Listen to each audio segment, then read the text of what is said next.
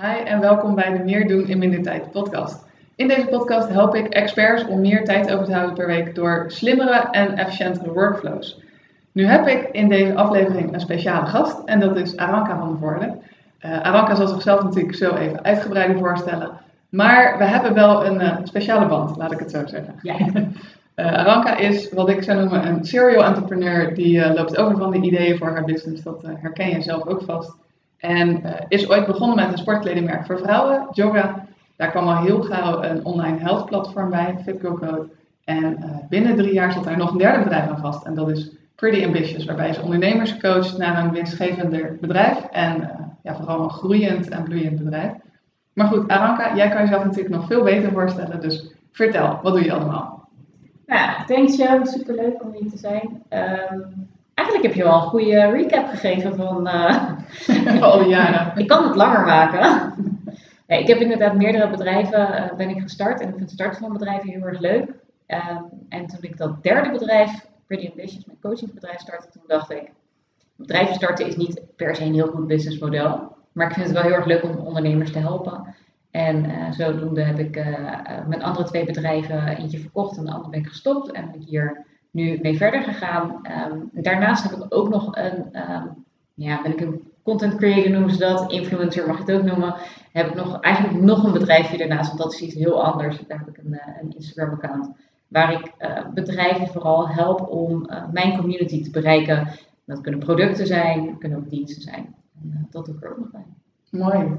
Ja, waarom wij een uh, speciale band hebben is, ik begon mijn uh, carrière ooit bij jou natuurlijk. Ja, ik, dat weet ik nog. ik uh, leerde Aranka kennen toen ik nog studeerde zelfs. Ik liep stage bij een marketingbureau en Aranka die zat daar ook. Die had daar een bureau gehuurd, toch? Achterin. Ja. En ik vond het zo ontzettend tof wat zij aan het doen was met haar sportkledingmerk en gewoon het hele ondernemen. Ik wist ook altijd al dat ik wilde ondernemen, maar ik wist nog niet zo goed wat. En toen leerden wij elkaar kennen en ik had zoiets van, ik moet hier onderdeel van zijn. En elke dag aan je bureau gaan staan.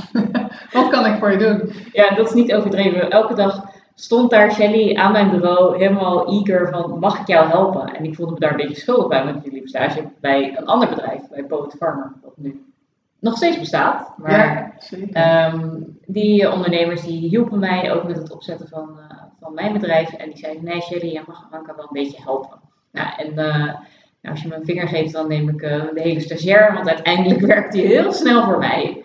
Ja, dat duurde niet lang, hè? Nee, en nog steeds doen we heel veel samen. Uiteindelijk zijn we nooit echt gestopt met samenwerken. Nee, absoluut. Want ik heb uh, bijna vijf jaar bij jou in gewerkt, na die uh, de beruchte stage, zeg maar.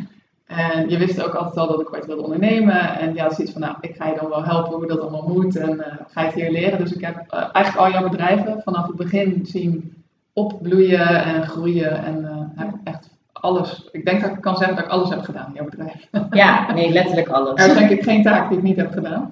Uh, maar ja, voor de, voor de luisteraars, ja, mocht je Aranka nog niet kennen, dan uh, is het natuurlijk ook wel interessant om te weten. Uh, hoe, hoe, hoe kwam het dat jij binnen drie jaar, of twee jaar was het misschien zelfs wel? Ja, het was eigenlijk in één jaar hadden we twee bedrijven. Ja, en volgens mij in twee jaar waren er al drie. Ja. Hoe, vertel, hoe kwam dat? Ja, die eerste twee bedrijven, um, dat kwam doordat ik eigenlijk een beetje paniek raakte toen ik 5000 uh, sportleggings en shirtjes en topjes bestelde vanuit Thailand. En ineens zwetend wakker werd met de gedachte, ik ken helemaal geen 5000 mensen. Hoe ga ik dit in godsnaam, in vredesnaam, ga ik dit uh, aan de man brengen? Had ik wel bedacht dat ik anders gewoon in het Vondelpark of in het Kralingse Bos maar gewoon random mensen zou gaan aanspreken. Um, maar daar had ik ook niet zo heel veel zin in. Dus heb ik um, ja, gekeken naar waar zou ik zelf die sportkleding willen, willen kopen. En ik zag op Instagram, en ik moet eventjes terugdenken, Instagram acht jaar geleden. Ja, zoiets. Zeker, ja, 2014. 2014. Ja. Dat is precies uh, acht ja. jaar geleden. Instagram was heel anders. Echt heel anders. En toen waren er wel al influencers. En wat zij vooral deden was van die shakes, van die protein shakes promoten. Maar dat deden ze in de lelijkste sportkleding. Dus ik dacht, als die meiden, die hoeven verder geen, hun verhaal niet te veranderen als ze maar gewoon mijn kleding dragen, dan is dat een manier om die kleding te verkopen. Uh, maar hoe kom ik aan die meiden? Hoe bereik ik ze zonder ze heel veel geld te betalen? En mijn idee was om zelf influencer te worden, om zelf zo'n meisje te worden, zodat ik wat makkelijker met ze kon praten. Um, maar omdat ik daar eigenlijk helemaal geen tijd voor had, eh, heb ik heel snel er nog andere meiden aan gekoppeld. En omdat mijn uh, sportkledingmerk nog heel geheim was, heb ik het een andere naam gegeven. En zo is het eigenlijk begonnen. Meer vanuit een marketing uh, idee van, we maken dan uiteindelijk een platform en daar verzamelen we allemaal vrouwen die houden van gezond eten, sporten, ehm, toch wel een beetje struggelen met wat doe ik nou met, met balans en chocola en wijn. En, maar op een hele positieve manier, want dat zijn de meiden die yoga kleding willen kopen. En dat werkt heel goed, want in, ja, volgens mij was het in een half jaar tijd al 50.000 volgers. Ja. En waren echt wel de grootste in Nederland. En dat ging eigenlijk zo goed. En de kleding, eh, ik weet niet of je sportkleding, überhaupt kledingproductie, als je dat kent, dan weet je, dat duurt gewoon best wel even lang voordat je dat um, van, uh, nou ja, van schets naar product in je hand, dat duurt gewoon zo'n negen maanden. Dat is een beetje een. Ja, het, was ook echt net, het was echt een bevalling. Uh, maar in de tussentijd hadden we dus een hele bloeiende community waar Adidas en Nike en uh, MyProtein en nou ja, noem het op, allemaal klanten, merken wilden daar heel graag onderdeel van zijn en wilden daarvoor betalen. Nou, hadden we helemaal geen geld, dus betalen vonden we wel interessant. Uh, dus zijn we uh, Fit Girl Code, het platform, zijn op zichzelf staand als bedrijf gaan benaderen. ook met de gedachte dat we dan Jogger konden positioneren naast Nike en Adidas. Uh, en ook op die manier het wat hoger in de markt onderzetten. En dat werkte dus ook. Dus het was een leuk idee, maar het werkte ook. En toen kwam daar eigenlijk uh, een jaar of twee daarna, of een jaar daarna, kwam Pretty Ambitious, je coaching business erbij. Uh, ja. Als je kijkt time-wise, want ook jij hebt 24 uur in een dag uiteindelijk. of je moet een geheime stage ergens hebben waar niemand van weet. Nee. hoe, is het, hoe was het om drie bedrijven tegelijkertijd te runnen? Hoe kreeg je dat voor elkaar? Ja, het was in 2017, toen uh, um, werd ik als persoon veel uh, gevraagd, geïnterviewd. Dat kwam door mijn persoonlijke uh, account op Instagram.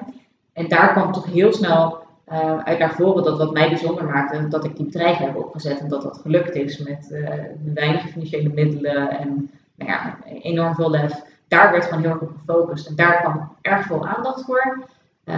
en nou ja, toen was er weer een mogelijkheid om daar een, business aan te koppelen. En ik ben heel slecht in het uh, dan denken van nee, dat ga ik niet doen. Dus toen is er nog een uh, bedrijf uh, eigenlijk gegroeid.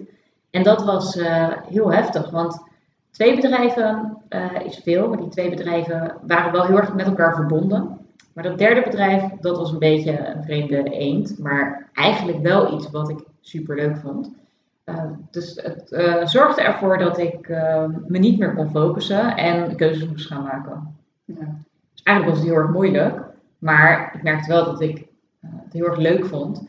En dat die eerste twee bedrijven ervoor zorgden dat ik nu kon doen wat ik heel erg, ja, waar ik eigenlijk heel goed in was. Mijn zoon of genius lag in dat derde bedrijf. Ja, absoluut. En daar ligt het nog steeds, denk ik. Ja, zeker. Ja, ehm, maar ik heb wel die eerste twee bedrijven nodig gehad om dat te kunnen maken. Dus zonder die eerste twee bedrijven um, was ik nu niet de business coach die ik ben. Want ik weet hoe het is om echt uh, ja, letterlijk tot je oren in die shit te staan. En elastiek en, uh, sportlegging. Kilometers elastiek over te hebben, maar geen euro uh, op de bank. Ja, dat, dat zijn ook momenten. En het is ook heel goed gegaan. Maar de, ja, de pieken en de dalen bij start-ups zijn gewoon hoog en laag. Ja, daar kunnen we het over eens zijn. Ja. En ik kan me voorstellen, ja, als je drie bedrijven tegelijk eigenlijk runt, want dat is ook wel een tijdje zo geweest natuurlijk. De eerste twee die hebben eh, de weg geplaveid om uiteindelijk bij die derde te komen, maar ze, zijn, ze hebben ook naast elkaar bestaan de hele tijd. Ik, kan me voorstellen dat je daar een bepaalde mate van focus, van overzicht uh, voor nodig hebt. Ben jij daar van nature goed in of hoe, uh, ja, hoe heb je dat gedaan? Dat ben ik niet van nature goed. en ik weet dat, ik vraag het voor de luisteraars. nou, daarom had ik jou. Ik, uh, ik ben niet iemand die heel goed overzicht bewaart. Um, en als je dat niet heel goed kan, dan moet je eigenlijk ook geen drie bedrijven starten. Maar wat ik wel goed kan, is juist mensen um, aan mijn bedrijf koppelen en mensen uh, ownership geven. Echte ondernemers aantrekken om in het bedrijf te werken. Dus mijn probleem wat ik zelf creëerde, loste ik ook weer op door uh, nou ja, de juiste mensen aan te trekken en uh, te kunnen delegeren. En dat delegeren is niet altijd makkelijk geweest. In het begin kon ik helemaal niks delegeren. Maar als je niet anders kan, als je moet, daar, ben ik achter gekomen. Dat ik er gewoon voor moet zorgen dat er een bepaalde vorm van urgentie is. Maakt niet uit hoe een deadline of nou ja, iemand die heel teleurgesteld is. Vooral een deadline werkt heel goed. Ehm, en dan, dan moet iemand anders het wel doen. Ik weet nog wel een van de eerste zinnen die ik tegen um, Danique, die kwam toen bij ons werken, die wist eigenlijk helemaal niks. Die kwam ook uit de schoolbanken en die zei tegen mij, ja maar dit heb ik nog nooit gedaan. En toen zei ik, ik heb het ook nog nooit gedaan. Danique, dus of jij het nu doet of dat ik het nu doe, dat maakt ook niks uit. Dat herken ik inderdaad heel erg terug van, van al die jaren bij jou. En uh, ik, kan het, ik kon het toen al heel erg waarderen uh, hoeveel vrijheid iedereen eigenlijk ook kreeg. Van ja, we doen dit allemaal voor het eerst, dus probeer het maar gewoon en dan zien we wel. En nu ik zelf een, een, een team aan het opbouwen ben, kan ik het nog meer waarderen. Dat ik merk hoe moeilijk het natuurlijk soms ook is om tegen iemand te zeggen, joh, doe jij dit maar. Uh, terwijl je wel natuurlijk je eigen ideeën bij hebt. Ik bedoel, anders kom je niet met die taak überhaupt. Dus je hebt een bepaald idee erbij. En dan is het best wel een, uh, een kunst die jij heel erg goed in, de, in de vingers hebt. Om dan te kunnen zeggen, doe jij het maar, en dan los te laten en te zien wat er terugkomt. En iemand daar ook de vrijheid in te geven. Ja, en dat moet je ook wel oefenen, want um, een ander doet het nooit zoals jij het zou doen. En ik zei het wel altijd zeker als je um, sollicitatiegesprek, dan zeg ik ook, jij moet beter zijn in hetgeen dan ik. Dat is jouw taak. En daar krijg je de tijd voor. Maar uiteindelijk, als ik er nog steeds beter in ben, dan gaat er iets een beetje mis. Dus um, dat zorgt er wel voor dat je, je moet gewoon vertrouwen hebben in de mensen. Uh, en wanneer je langer met iemand samenwerkt, dan krijgen ze ook wel een beetje jouw handschrift. Maar als je heel de tijd op iemands vingers zit, in plaats van uh, nou ja, ze gewoon een beetje te sturen en te begeleiden en ook vrijheid te geven om hun eigen input te geven. Um, ja, dat, dat is gewoon nodig om, om een bedrijf op te bouwen. En anders moet je ZZP'er helemaal alleen staan, gewoon op jezelf uh, klussen aannemen. Als je echt een uh, groot bedrijf wil, dan heb je ook andere mensen nodig. Ja, die inderdaad in sommige dingen beter worden of al zijn dan, ja, ik weet nog dat ik jou, ik, wat ik zei, ik heb eigenlijk alles gedaan, maar uiteindelijk werd mijn focus weer een beetje de sales manager. En ik weet nog dat jij tegen mij zei, Shell, ik denk dat jij onze sales manager moet worden. En ik, ik wist niet wat ik uh, wilde worden, laten we het zo even zeggen, tussen aanhalingstekens. Maar één ding wist ik, ik wil niet sales doen. en jij kwam met dat idee en ik weet nog dat ik tegen je zei, ik weet het niet hoor. Uh, ik heb dat nog nooit gedaan, volgens mij ben ik daar niet heel erg goed in. En zei, we gaan het gewoon proberen, één maand. En als je daarna zegt, dit is echt niks voor mij, dan stoppen we ermee en dan vinden we iets anders voor je, weet je. Dan komt het ook wel weer goed. Maar we gaan het wel even proberen. Ik denk dat je er erg goed in zou zijn. En ja, dat geeft wel jouw manier van leiderschap aan. Dat je kijkt naar mensen, wat, waar, ja, waar heb jij potentieel voor? En ze dan de vrijheid gaat geven om daarin te groeien en natuurlijk ook wel begeleid. Ja, nou ja, soms moet je dan mensen inderdaad, zoals jij uh, zeggen van, probeer het en, en dit past bij je. Want het grappige is, um, jouw, uh, nou ja, eigenlijk hoe jij sales zag, dat was precies het tegenovergestelde van wat ik wilde. Want ik wilde helemaal geen salesstijger. Ik wilde iemand die samenwerking kon opzetten. En daar was jij heel goed in. En het ging juist om, en dat weet je als ondernemer ook, het, het is gewoon, je bent aan het leveren in plaats van aan het verkopen. Je helpt mensen ergens mee. Um, ja, het is heel grappig dat dat uh, op die manier zo toen gegaan is. Want ik weet nog, ik weet nog dat je zei van, nee, dat ga ik echt niet doen. en dat ik zei, echt wel, want iedereen moet zijn geld gewoon gaan terugverdienen. En anders moet je het op een andere manier doen. Uh, en dat heb ik ook wel geleerd. Dat als je iemand aan je bedrijf koppelt. Dat zei ik laatst nog tegen een ondernemer. Die zei, ja, misschien moet ik, uh, ik ga op vakantie en dan moet ik mijn VA, moet ik eigenlijk maar stopzetten. En ik moet die stopzetten. En toen zei ik, heb je ze überhaupt dit probleem al voorgelegd? Heb je gewoon gezegd, ik ga op vakantie. Um, ik wil niet dat, uh, dat ik je stop moet zetten. Hoe gaan we ervoor zorgen dat de inkomsten door blijven lopen? Die had er gewoon niet eens over nagedacht, want dat was niet die persoons taak. Kijk, uiteindelijk is het fijner als die VA of wie dat dan ook is zegt van nou, betaal mij maar gewoon even twee maanden niet. Um, dan weet je in ieder geval dat, dat die persoon dat het zijn eigen keuze is. Maar 9 van de 10 keer zegt iemand nee joh, zorgen we toch gewoon dat we de weken daarvoor gewoon extra hard gaan knallen. Dan kan jij lekker op vakantie. Um, en die verantwoordelijkheid geven, dat is voor ondernemers soms een beetje uh, ja, counterintuitive. Ja, ik denk dat we altijd heel graag de de regie over dingen willen hebben, willen weten hoe het gaat en de verantwoordelijke willen zijn ook dan over het resultaat. Dat als het slecht is, heb je het alleen aan jezelf soort van te weten. Ja. Uh, maar als het iemand anders is die het niet misschien zo goed doet als dat je had gehoopt, dan is dat natuurlijk toch een lastige. Ja. Heb jij dat ook ervaren in, in al die jaren? Uh, is het vast wel een keer voorgekomen dat je iets aan iemand anders hebt uitbesteed of gegeven? Ofwel in je team of later een freelancer en dat het niet uitpakte zoals je wilde? En hoe ben je daarmee omgegaan toen? Ja, dat is heel vaak voorgekomen. Ja, ik, uh, ik weet niet of dat van nature is of dat ik dat geleerd heb bij. Uh, nee, ik heb natuurlijk ook gewerkt. ik heb ook gewerkt in, uh, in loondienst bij een start-up. En ik heb daar ehm, toch wel geleerd ook om, eh, om de verantwoordelijkheid te krijgen.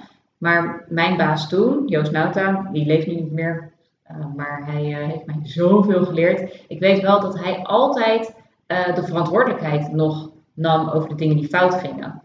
Um, en dat was zo fijn, want hij gaf mij nooit ergens de schuld van. Hij zei altijd: Dit is mijn bedrijf, als er iets fout gaat, dan had ik je moeten helpen. Dan had ik daar voor jou moeten zijn. En doordat hij dat voor mij heeft gedaan en doordat het zo veilig voelde, heb ik dat ook voor uh, de meiden die bij mij werkten. Ik heb altijd gezegd dat als er iets fout gaat, dan, dan is het, ik ben eindverantwoordelijk. Het is mijn bedrijf. Uh, en zo voelt het eigenlijk ook. Dus ik heb altijd wel ingegrepen voordat het echt misging. Natuurlijk in het begin zijn er wel eens momenten geweest dat ik dacht, oh, dat had ik beter zelf kunnen zien. Um, maar nou ja, mijn, uh, mijn taak was wel gewoon, voordat het helemaal escaleerde, om daarvoor al um, nou ja, ze te behoeden daarvoor of uh, te zeggen van hé, hey, laten we het toch een beetje bijsturen. Ja.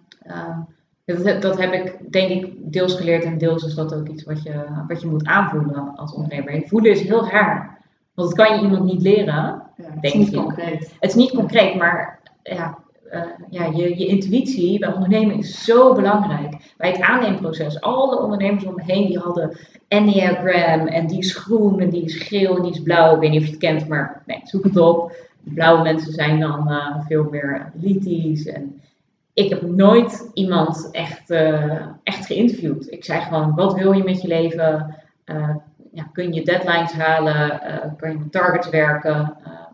Ja, en dat, dat was gewoon het belangrijkste. En als zij me vertelde dat ze wat ik voor ze in gedachten had heel graag wilde, dan zei ik, nou dan gaan we dat proberen. Ik ging met iedereen waar ik gewoon een goed gevoel bij had, ging ik het proberen. Ja, dus echt op intuïtie. Alles als je denkt, jij bent de persoon die ik nodig heb en de skills die gaan we invullen en, en ontwikkelen en leren en doen. Ja, dat is wel een hele mooie manier van ondernemen. Ja. En hoe pas je dat nu toe? Want je werkt nu, weet ik dan, met, met freelancers ook onder andere. Vroeger was er een heel team op kantoor uh, voor natuurlijk ook yoga en voor Fit Go Code. Dat is nu niet meer nodig. Uh, nu je je coaching business uh, eigenlijk gewoon, ja, we zeggen het, zelf runt. Ja. je hebt nog steeds een, een, team, maar die bestaat voornamelijk uit freelancers. Hoe doe je het met een freelancer aannemen of een, een, taak aan een andere onderneming uitbesteden? Is het dan ook op gevoel of hoe werkt dat?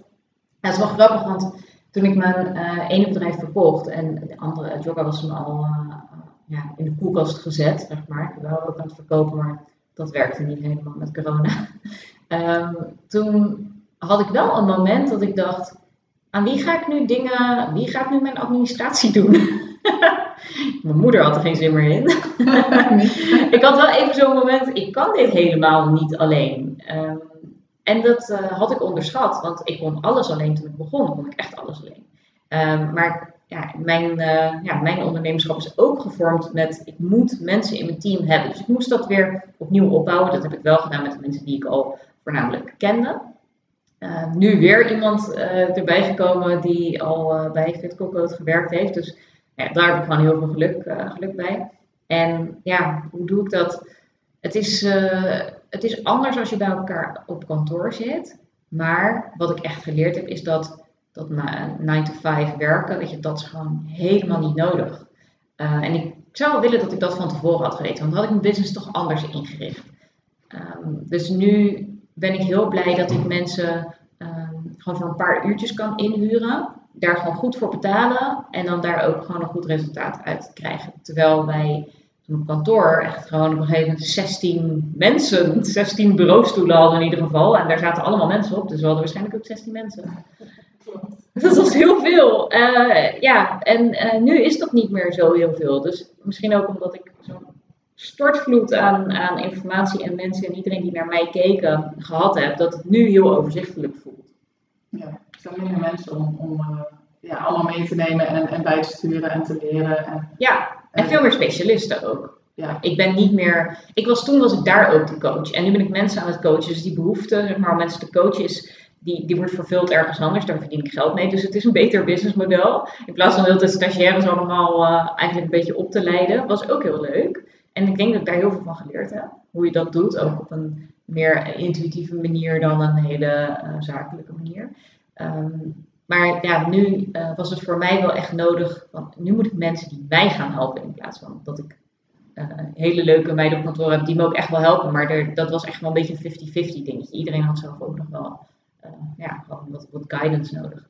Ehm, en dat ben ik nog steeds aan het doen. Ik heb laatst weer twee ondernemers, een, duo aan mijn bedrijf gekoppeld die me echt gaat helpen met opschalen. Um, gewoon vooral echt het technische gedeelte. Want los daarvan, ik kan alles. Ik kan zo een website bouwen. Ik heb het meerdere keren gedaan. ik moet het echt niet doen. Slecht idee. Dus hoe um, beslis je ook voor jezelf wat je wel en niet zelf doet? Want uh, inderdaad, je kan, ik denk sowieso als ondernemer kan je eigenlijk alles. Alles is online te vinden en we hebben ook altijd de neiging om het dan uit te gaan zoeken en het dan maar eerst zelf te gaan proberen.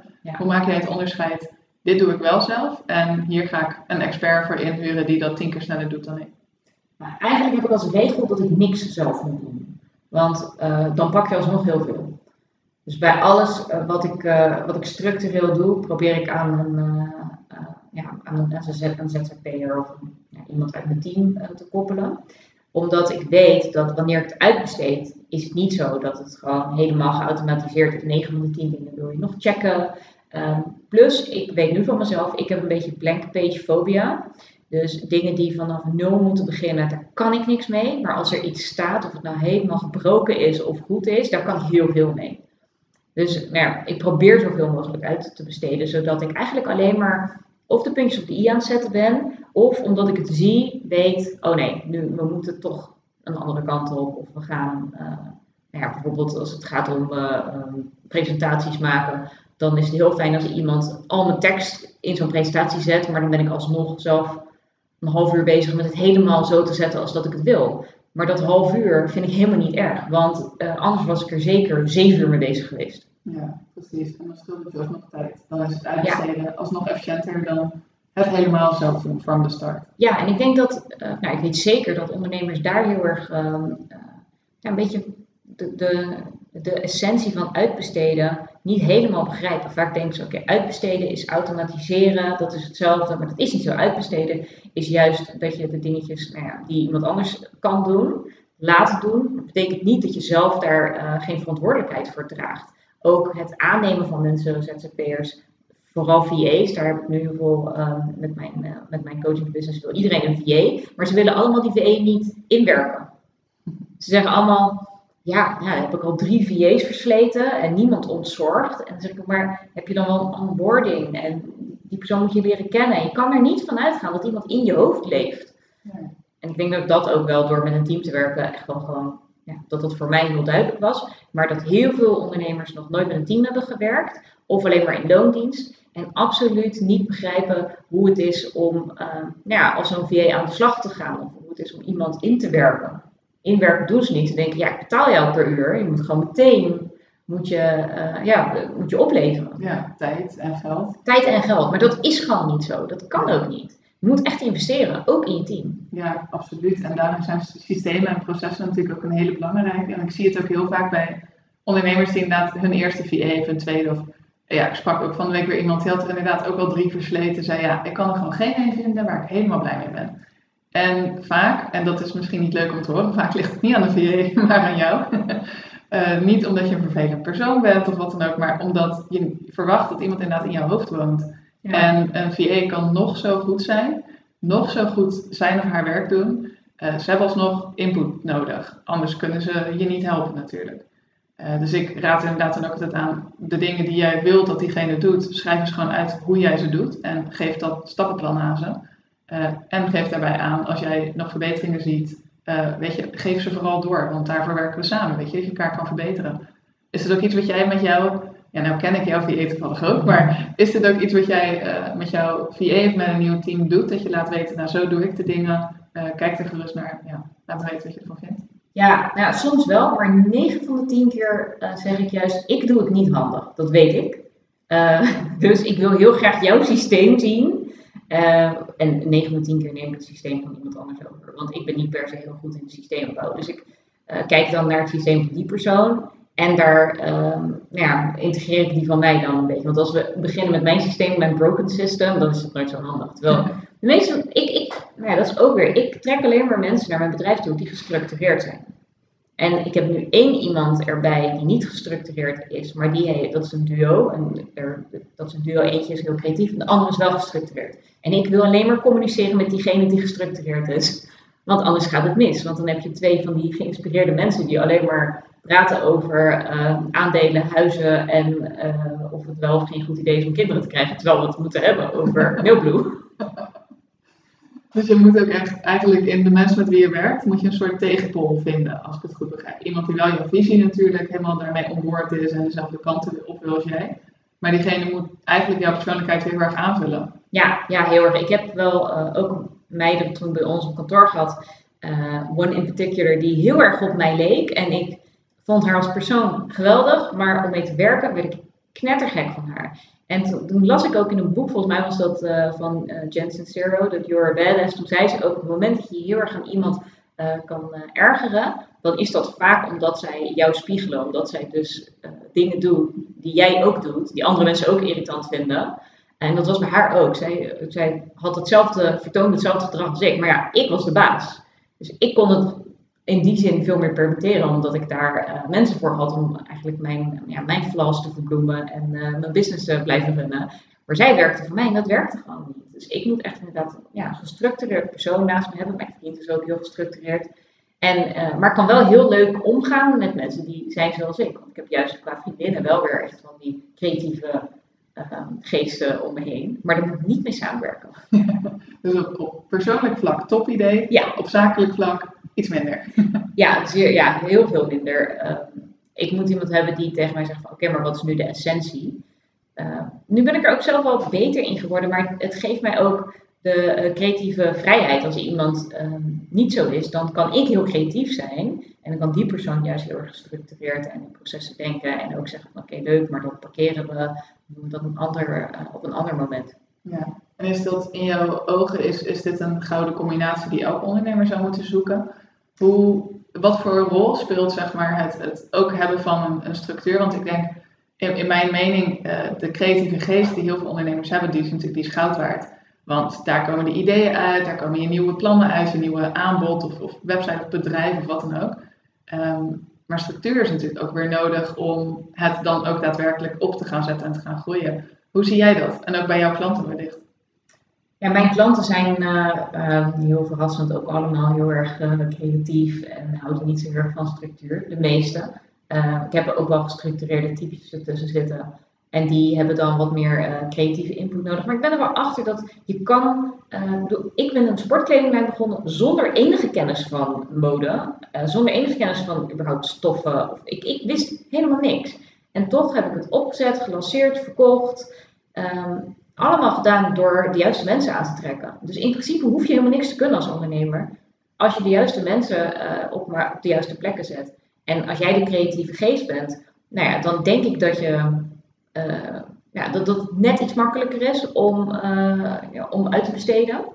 Maar het kan ook als jij gewoon een, ja, veel meer gestructureerd bent. Dan, wat je wel veel ziet, moet ik zeggen, dat die gestructureerde mensen vaak een partner hebben die creatief is. Dat zie je echt heel erg vaak. Ehm, en ja, ik denk ook wel dat dat gewoon de way to go is. Dat je een soort rechterhand moet vinden. Het ligt aan hoe groot je bedrijf is. Als je een ZZP'er bent en je kan het allemaal een beetje alleen, dan kun je het gewoon met, uh, met wat freelancers. Maar als je echt uh, nou ja, richting die uh, half miljoen, miljoen gaat, dan heb je wel iemand nodig die ook een beetje waarborgt als jij er niet bent. Ja, precies. Wat was voor jou het, het keerpunt ook daarin? Want je bent ooit begonnen met inderdaad een team. En dat ging heel hard. Je had eigenlijk binnen heel, heel snel eigenlijk al best wel een groot team. Nu ben je eigenlijk weer de andere kant op gegaan naar meer, ja, hoe zeg je dat? Als, als ondernemer, als CEO de hoofdrol vervullen, maar een freelance team.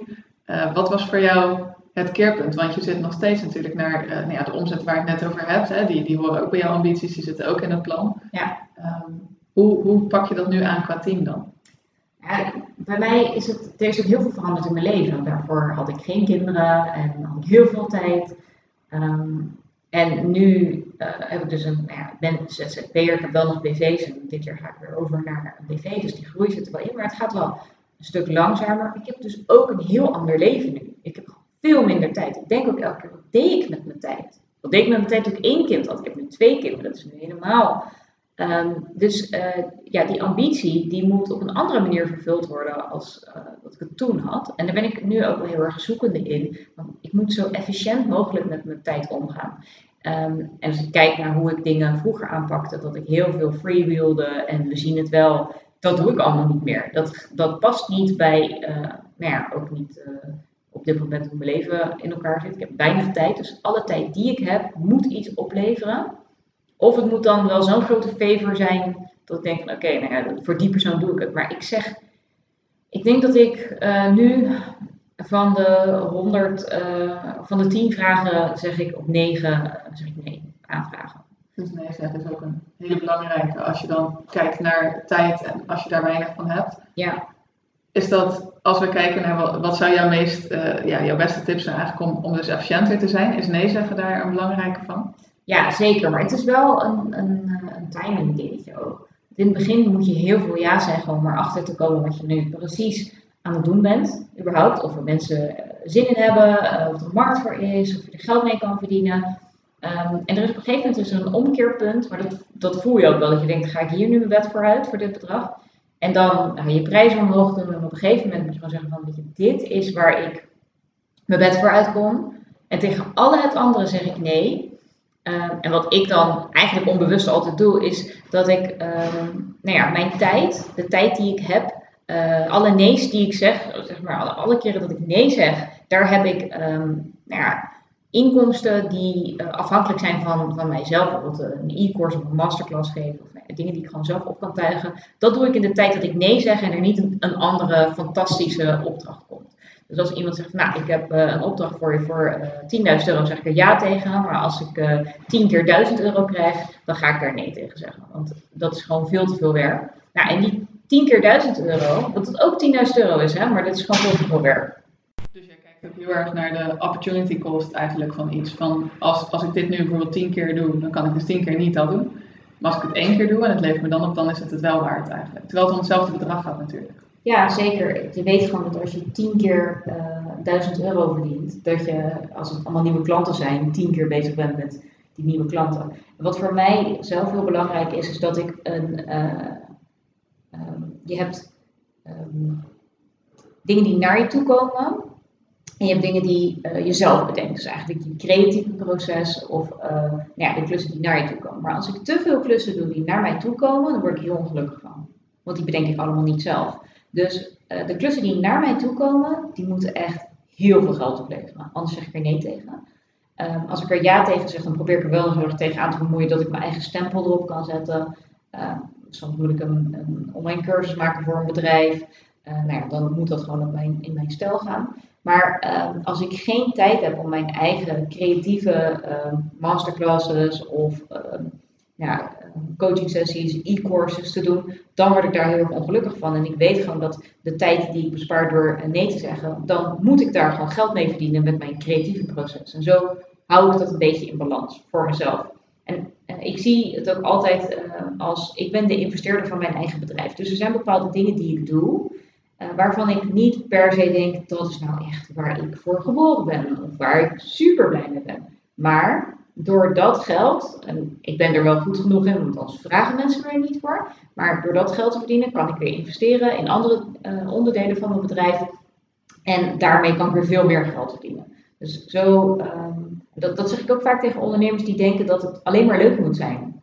Maar dat hoeft niet. Soms doe je ook dingen die niet per se je passie zijn. Maar het pays de bills en het zorgt ervoor dat je weer uh, een ervaringrijker bent of juist uh, kan investeren in iets anders. Ja, dat hoor je ook heel vaak eigenlijk uh, ik, ik, spreek met mijn klanten ook over hoe ze bijvoorbeeld hun marketingactiviteiten meer kunnen standaardiseren, zodat ze ook wat minder tijd gaat kosten. Wat ik dan ook inderdaad vaak hoor, dat mensen zeggen, ja, maar als ik elke maand bijvoorbeeld hetzelfde webinar of hetzelfde maskers of whatever zou moeten geven, dan zou ik dat niet meer leuk vinden. En soms, stel dat je dus een, een webinar zou kunnen geven die je kan dromen, dat mensen je s'nachts wakker maken en dat je hem zo opdreunt en daarmee verdien je dan geld op dat moment dan is dat soms natuurlijk wel de moeite waard om dan te zeggen, weet je wat, ik doe dan dat webinar wat dan niet meer nieuw is voor mij, wat niet meer elke maand een nieuw onderwerp, een nieuwe insteek, nieuwe slides hoeft te hebben, maar ik doe hem omdat het me geld oplevert en dat levert me dan ook zoveel tijd eigenlijk op, omdat je natuurlijk, stel dat je elke maand hetzelfde doet, dan kan je dat op een gegeven moment kan je dat in een uur. Ik weet dat ik mijn webinar geef ik echt al heel lang uh,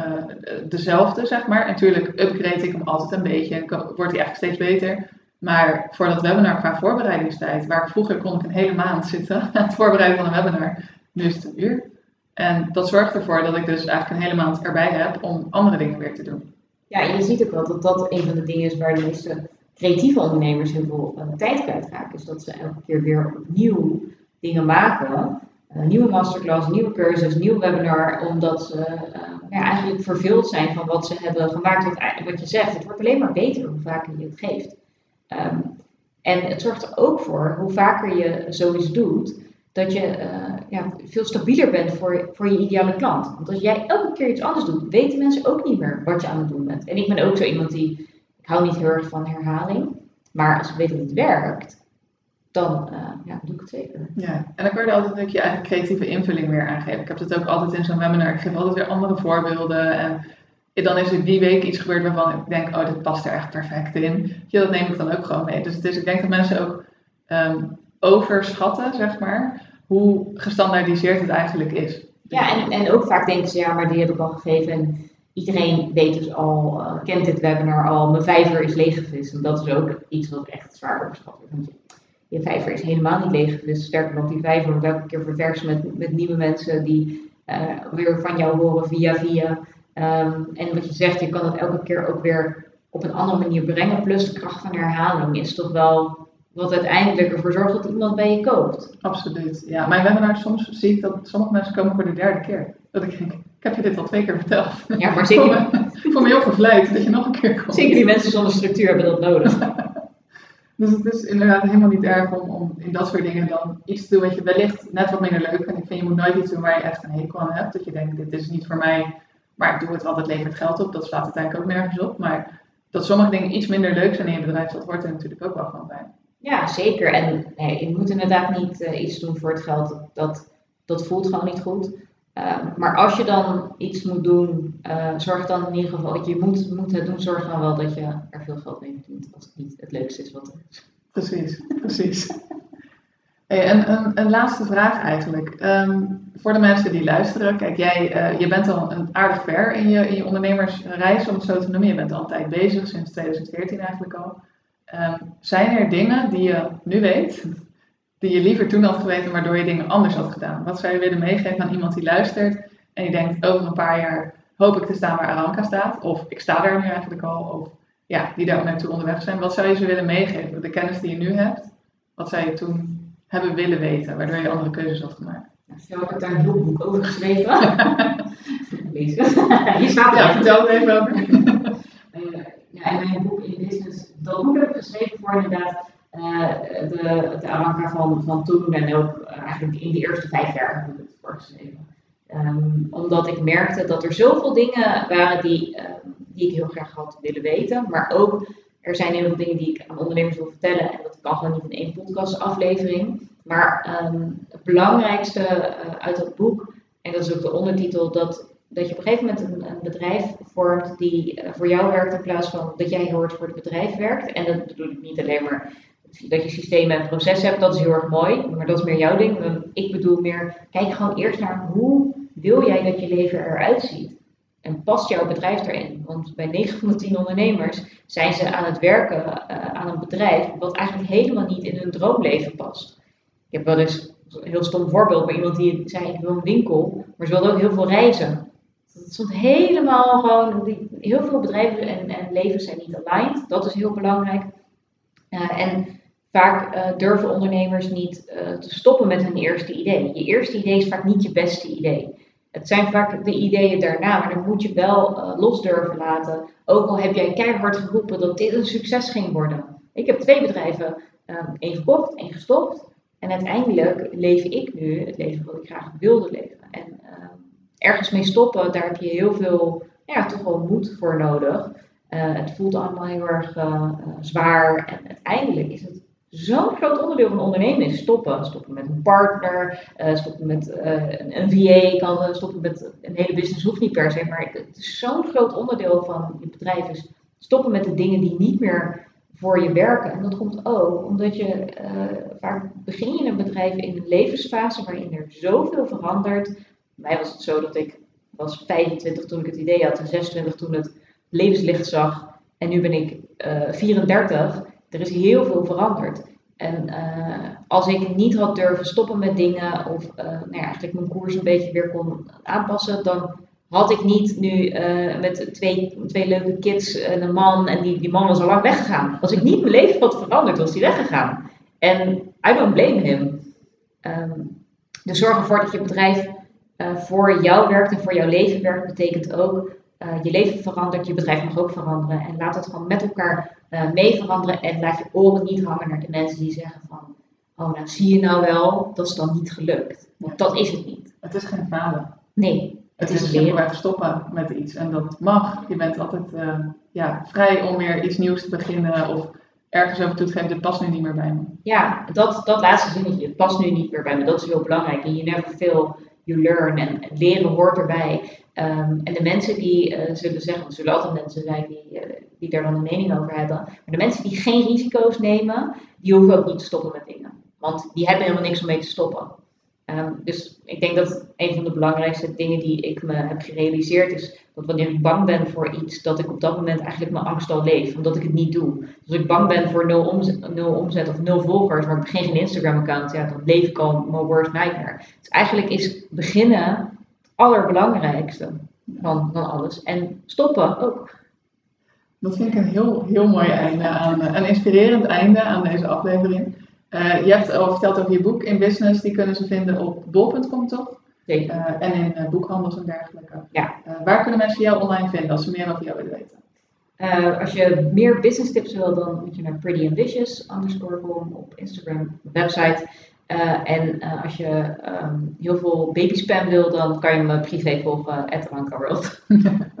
Super bedankt Aranka voor nou, dit superleuke gesprek en de inspirerende tips voor iedereen. Ik vond het heel erg leuk. Ehm, als je naar deze podcast luistert en je vond het interessant, vergeet niet om je even te abonneren, want dan krijg je een centje als er nieuwe afleveringen online staan. Wel zo efficiënt, je het zelf niet te checken. Ehm, en je kan natuurlijk eh, even delen wat je van deze aflevering vond. Dat kan je doen op Instagram bijvoorbeeld. Je kan mij taggen at hashtag.livegoals. Hashtag gewoon uitgeschreven. Tag Aranka dan ook zeker weten even op eh, Pretty Ambitious of op haar eigen account, Aranka World. Eh, of mocht jij meer een LinkedIn persoon zijn, tag me dan gewoon eventjes op mijn naam, Shelly Barendrecht. Heel erg bedankt voor het luisteren en wie weet tot de volgende.